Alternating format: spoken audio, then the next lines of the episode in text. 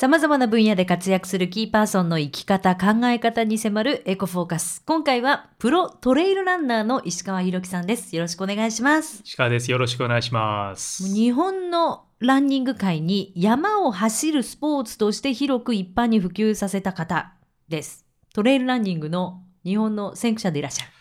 まあ言い出しっぺというか、まあでも山を走るっていうこと自体は、うんもう本当古くから、まあ例えば競技というみんなところで言えば、ええ戦前からあるんですよ。そうなんですか、はい。そういう山伏みたいなもの？まあそそこまで行っちゃうと本当にもう何百年っていう。でもそこは、あの、うん実際あるんですよね。ええええまあ日本は山岳信仰がありますから、はい。その、まあ修験者、修験道としてうん山を走ってたっていう歴史はあるんですよ。修行。はいはい。でまたさらに遡れば多分こう飛脚とかああ。籠屋の人たちが走ってたのはええ全て不整地ですからそっか。トレイルランニングをしてで多分まあ僕ちょっといろいろあの国立図書館行って調べたんですけど調べられなかったんですけどええ多分僕が予想としてうん例えばですけどあのどこどこの籠屋とか飛脚の誰々はうんどっからどこまでどれぐらいで行ったとか多分個人的な記録があるんじゃないかなと思って、ええ。そういうの調べに行ったらちょっと僕見つけられなかったんですけど。あー。でどこどこの飛脚のなんとかゴンベイは、ね、東京からどこまで何してあれはクレイジーだとか、ねそんなことは言われてたことがあるんじゃないかとかちょっと調べてみたんですけど ひたすら一日中いて ちょっと見つけられなかったんですけど多分そういうこともあったりして、ええ。まあ、そういうことの延長で、まあ、戦前に例えば富士山走るはい。大会とかある、うん。まあありますよね。あれはまじまさに戦前からあるんですよ。そうなんですはいね。はい。あれ、富士山走るのって何キロぐらいなんですか？距離はとしては20キロだけなんですよ。あ、そうなんですか、はい、富士山あの、うん。市役所から出てって山頂まで約20キロです、ね。それだけしかないんですか？登りもう、登って山頂がゴールなのでへえ。石川さん、そういうのはもう、はい。お茶の子さいさい？再々というか、まあ、僕も過去ねそういったレース出てきましたけど、ええはい。だって石川さんのね、その、どんな成績があるのかなと思って見てたらもう数知れずで、はい。もうどれから紹介していいかわかんないぐらいなんですけど、えー、何ですか？って、えっ、と、2000年にはい。レイド・ゴロワーズ、はい。これあの、チベット、ネパールですね。走行距離が870キロ。はいこれ8日間、ほぼ不眠不休でゴール。はい。これまたトレイルランニングとは違ってあまだ違うんだ。あ僕が僕自身がまあこのトレイルランニングとか、うん。アウトドアスポーツを始めるきっかけとなったまあ競技っていうかものなんですよ。もともと僕はもうサッカーバカで、サッカー？まあ、もうサッカーばっかりやってて、ええ。ずっと J リーグは行けなくてもどっか実業団でやれたらいいかなとか、サッカー関係の仕事をしていくんだろうなと思ってたんですけど、ええ。学生時代にこのアドベンチャーレースっていううんものがポーンとその情報として入ってきた時に、うん。うわこのスポーツ面白そうだなと思って入って入ってきたんですよ。だそれまあちょっとねトトレーニングって種目もこのアドベンチャーレースっていうものの中にも入ってくるんですけど、ええ。はい。トライアスロンってはあスイムバイクランの3種目あるじゃないですか。はでこのアドベンチャーレースっていうのはいうん。もう開催地っていうのは毎回いろんな国のいろんな僻地でやって、うん。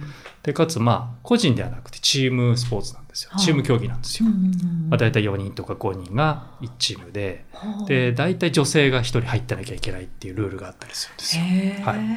それでいて、えーとまあ、その大会自体も、うん。えー、とここではまあ500キロぐらいだけどここ800キロこれぐらいで1000キロとかって大会によっても距離も違うし、はい。で種目も違うんですね。ほう。種目も要は動力を使わない要はそのエンジン付きですね、うん。例えばバイクとモーターバイクとかそのエンジンを使うものは一切なしで動力の使わない例えばもう、まあ、ランニングも含めた、えーそのカヤックとか、うん。クライミングとか、うん。乗馬とか、うん。場合によってはインラインスケートとかうんダイビングもうねありとあらゆるそのアウトドアスポーツをこうこなしながら進んでいくんですよ。でかつチームなんですけど、リレーじゃなくて、ええーその5人なら5人4人なら4人が、えーもう同じ種目をこなしながら進んでいくんですね。はい、で、えー誰かリタイ1人でもリタイアしてしまうとそのチームは失格になってしまう。で一番特に特徴的なのがうん。大体他の競技スポーツはコースだとか、うん。そういったものは決まってますよね。うん。この大会に関してはレース開催されるまでこういう種目をやりますよっていうこと以外の情報は一切ないんです。だからこういう種目例えば5種目とか10種目ぐらいの種目をやるからそれのスキルはつけてこいよっていうレギュレーションっていうかルールがあって、ええ。でそこによって全現地来ます、ん。でそうすると現地来るとそのブリーフィングって言って説明があるんですね、ええ。そこでやっとレースの前日に、えーコースの書いてある地図とはコースを進むための、うん。えーインフォメーションのが書かれた本が渡されるんですよ。はあ。前日に？前日に。はあ。はい。はそれまでどこをどういうふうに通るか、どこで何をするかっていうのが決まってないんですよ。はあ。はい。それでいて、で、前日その文章からうん。そのまっさらな地図に渡されたところにうん。自分たちがどう通っていくかっていうのが落としていくんです。で、やっとじゃあスタートはじゃあマウンテンバイクからスタートだって言って、じゃあマウンテンバイクの後はじゃあこうトレッキングで山歩きだ。うん。で、その後川入ってラフティングだとかっていうのが出てきて、はあ。それでいてかつ例えばさマラソンにしてもそのこう矢印とか標識だったり人がこっちですよって誘導してくれるじゃないですか、ええ。そういうのは一切ないんですよ。はもう地図とコンパスを頼りに、えー次のチェックポイントはここだあそこだっていうんあで、ええ。はい、だからその競技の進み方がうん。例えば山のトレッキングだとかランのセクションでうん。山の上の山の尾根の上を進んでいくチームもあれば山の中腹を行ってるチームもあればもうね、そのチームの戦い方があって、で、その戦い方、まあ、例えばそう、そういう地図読みのことをナビゲーションって言うんですけど、うんナビゲーション次第で、うん。こう、早く進めるチームと、全然進めないチームと、体力だけじゃないので、へえ。それがアドベンチャーレースっていうんですね。それをはい。サッカー少年だったはい。石川さんが聞きつけて、面白いぞーって思ったんですか？はい。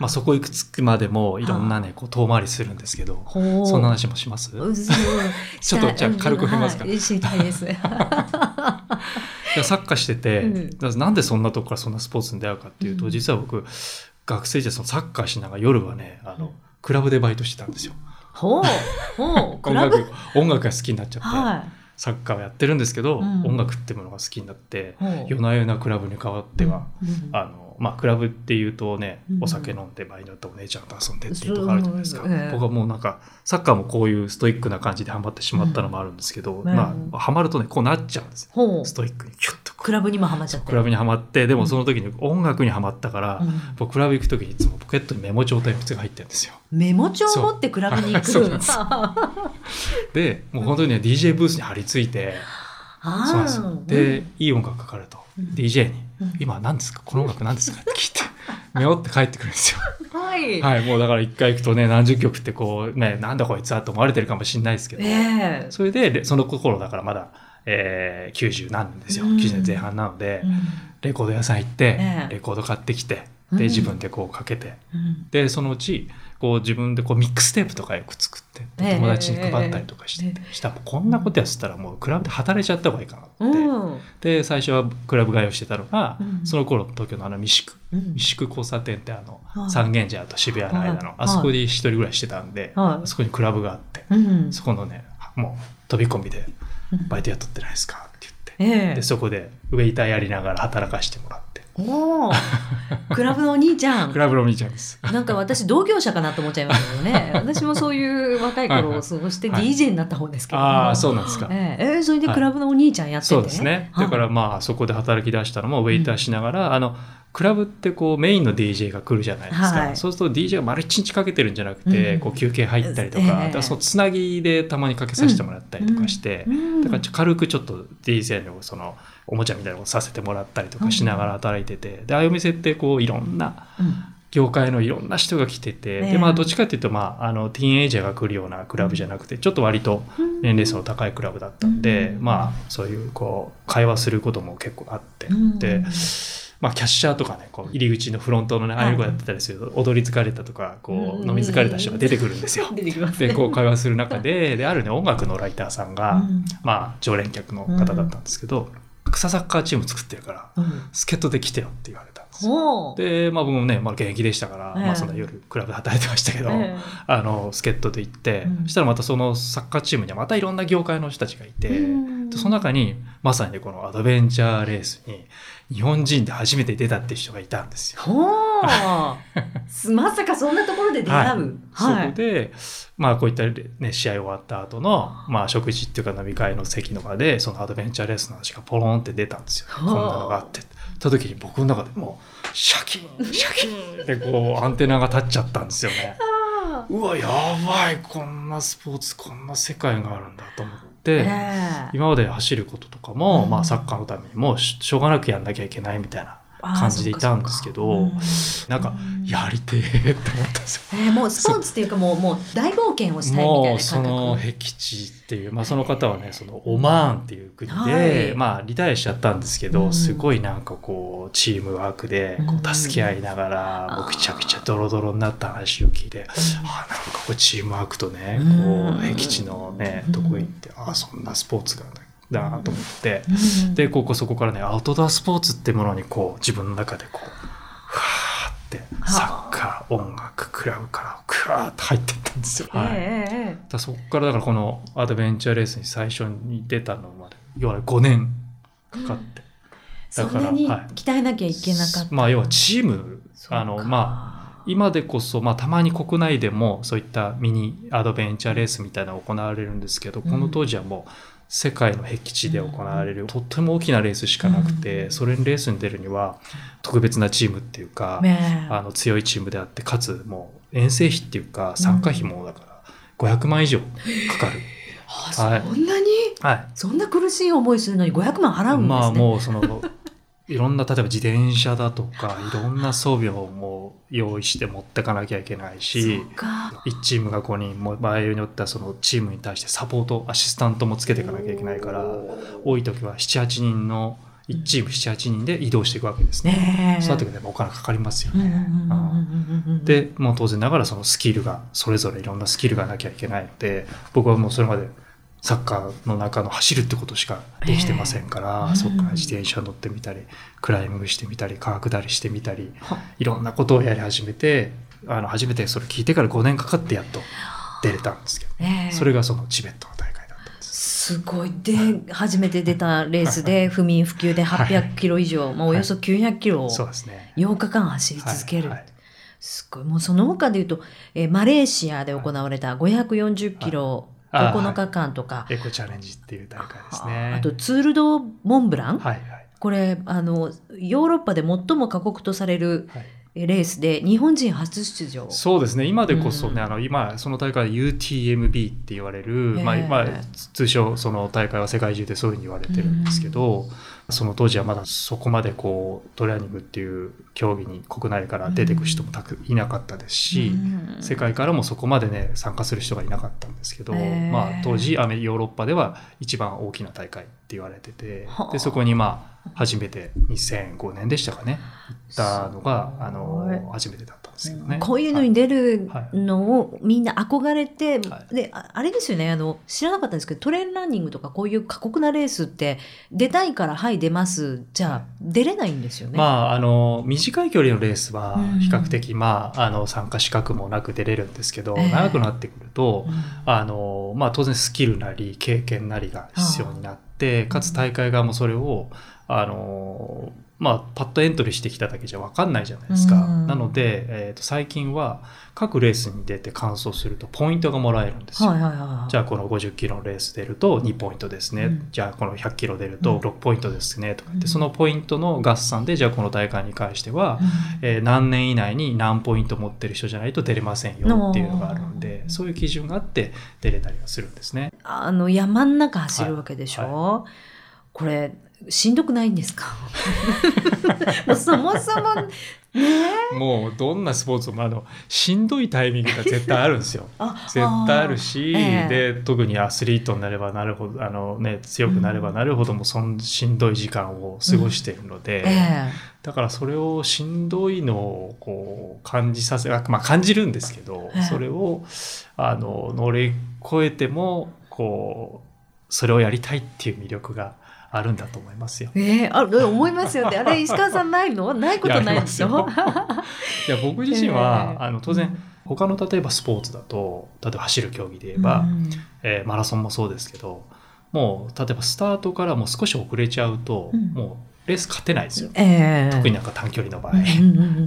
ええ 400m とか 800m もうスタートで例えばちょっと遅れちゃったら追いついていけないですよね。えでももう160キロとかになってくると、えうん別にスタートしてまだ10キロ20キロトップ選手と20分30分離されてても、最終的にそのゴールする15、6時間後のゴールラインに早くたどり着けばいいので、ええそ。だからそこの中でのこの10時間20時間の中でのうん。長い駆け引きができるとともに、はあのペースもいやもう最初から全速力でぜいぜいはーはー言いながら走っちゃったら持たないから、もう全然その心拍数は下げながら、い。まあ、ある意味その周りにいる選手たちとこう会話をしながら走ったりしてるんですよ。それぐらい余裕を持っていかないとうん。持たない、あ。ーまあ、ペース配分ができないからですね。だからいろんなものを見たりいろんなものを感じながらこうレースであっても、ええ。まあ、楽しみながら戦えるんですね、うん。だからそうなってくるといろんな国のいろんな場所行くと、うん。本当ねその走る旅なんですよ。はい、ああそこの山ってあってこんな例えばこうこの城が出てきたりこんな川が出てきた滝が出てきたり場合によってはね動物が出てきたり、ええあとこんないろんな集落が出てこんな人がいたりとかって本当にまさに走る旅で、ええでもやっぱりその戦いなのでうん。きつくなってくる時間があるんで、そこからがまさにレースなんですけど、だからその、うん、やっぱり人間ってこうね駆け引きとか戦いって好きでありながらそういうねこううん。自然とか地域とかうん。そういったものを楽しみながらできるええ。ものだと思ってるんで、うん。まあそこですよね。うん、僕のそこのね過酷とも思われるかもしれないですけど、その中でもこう体感できる面白さっていうんですかな魅力があるから僕はやってるなと思います。怪我とかしないですか？怪我は僕今まで大きな怪我は、あのうん。本当にひどくひねった捻挫1回だけなんですよ。まあ実際ね、ええ20そのトレーニング、まあ、アドベンチャーレースを知ってうん山を走り始めてから約25年やってるんですけど、うんあの捻挫は1回だけです。すごっうん。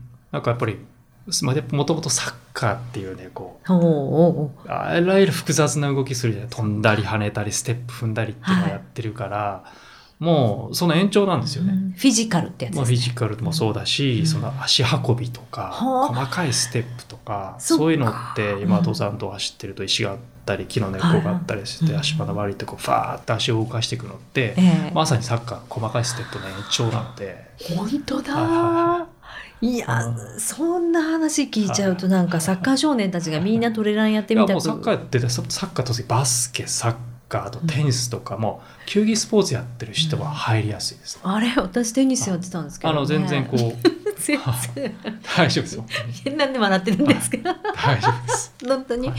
ええ。はい。でもあれですもんね。あの若ければいいとかはい。男性の方が強いとかそういうことじゃないですもんねトレもうーラーにもそうですね。もうこれは、うん。あのまあ競技になってくるとですけど、まああの距離が長かったり時間が長かったりすると、ええ。やっぱりいかにね自分を知ってるか自分をコントロールできるかなんですよ。そうなってくるとやっぱりえマイペースっていうことが一番重要で、あ大切でそれってやっぱり女性のがこうそういう部分は持ってるんじゃないかなって。男性だとこうやってるか？ってバーってこう無理しちゃったりとか。はいはい。でも女性の場合ちょっと控えめだったりする。まあ当然ね、あの、うん塗装本心でこう、わーってむき出しの女性もいますけど、うん。やっぱりなんかこう、一歩引いてこう、淡々と走るっていうこことが女性の場合得意じゃないかなと思うので、なのでこう、女性の方がこう、まあ比較的参加者人数っていうのは女性の方が少ないんですけど、その男性と女性の乾燥率だけを見ると、あの女性の方がこう乾燥率っていうのは高かったりすることが多いんじゃないかなと思いますね。いやーはい。すごい。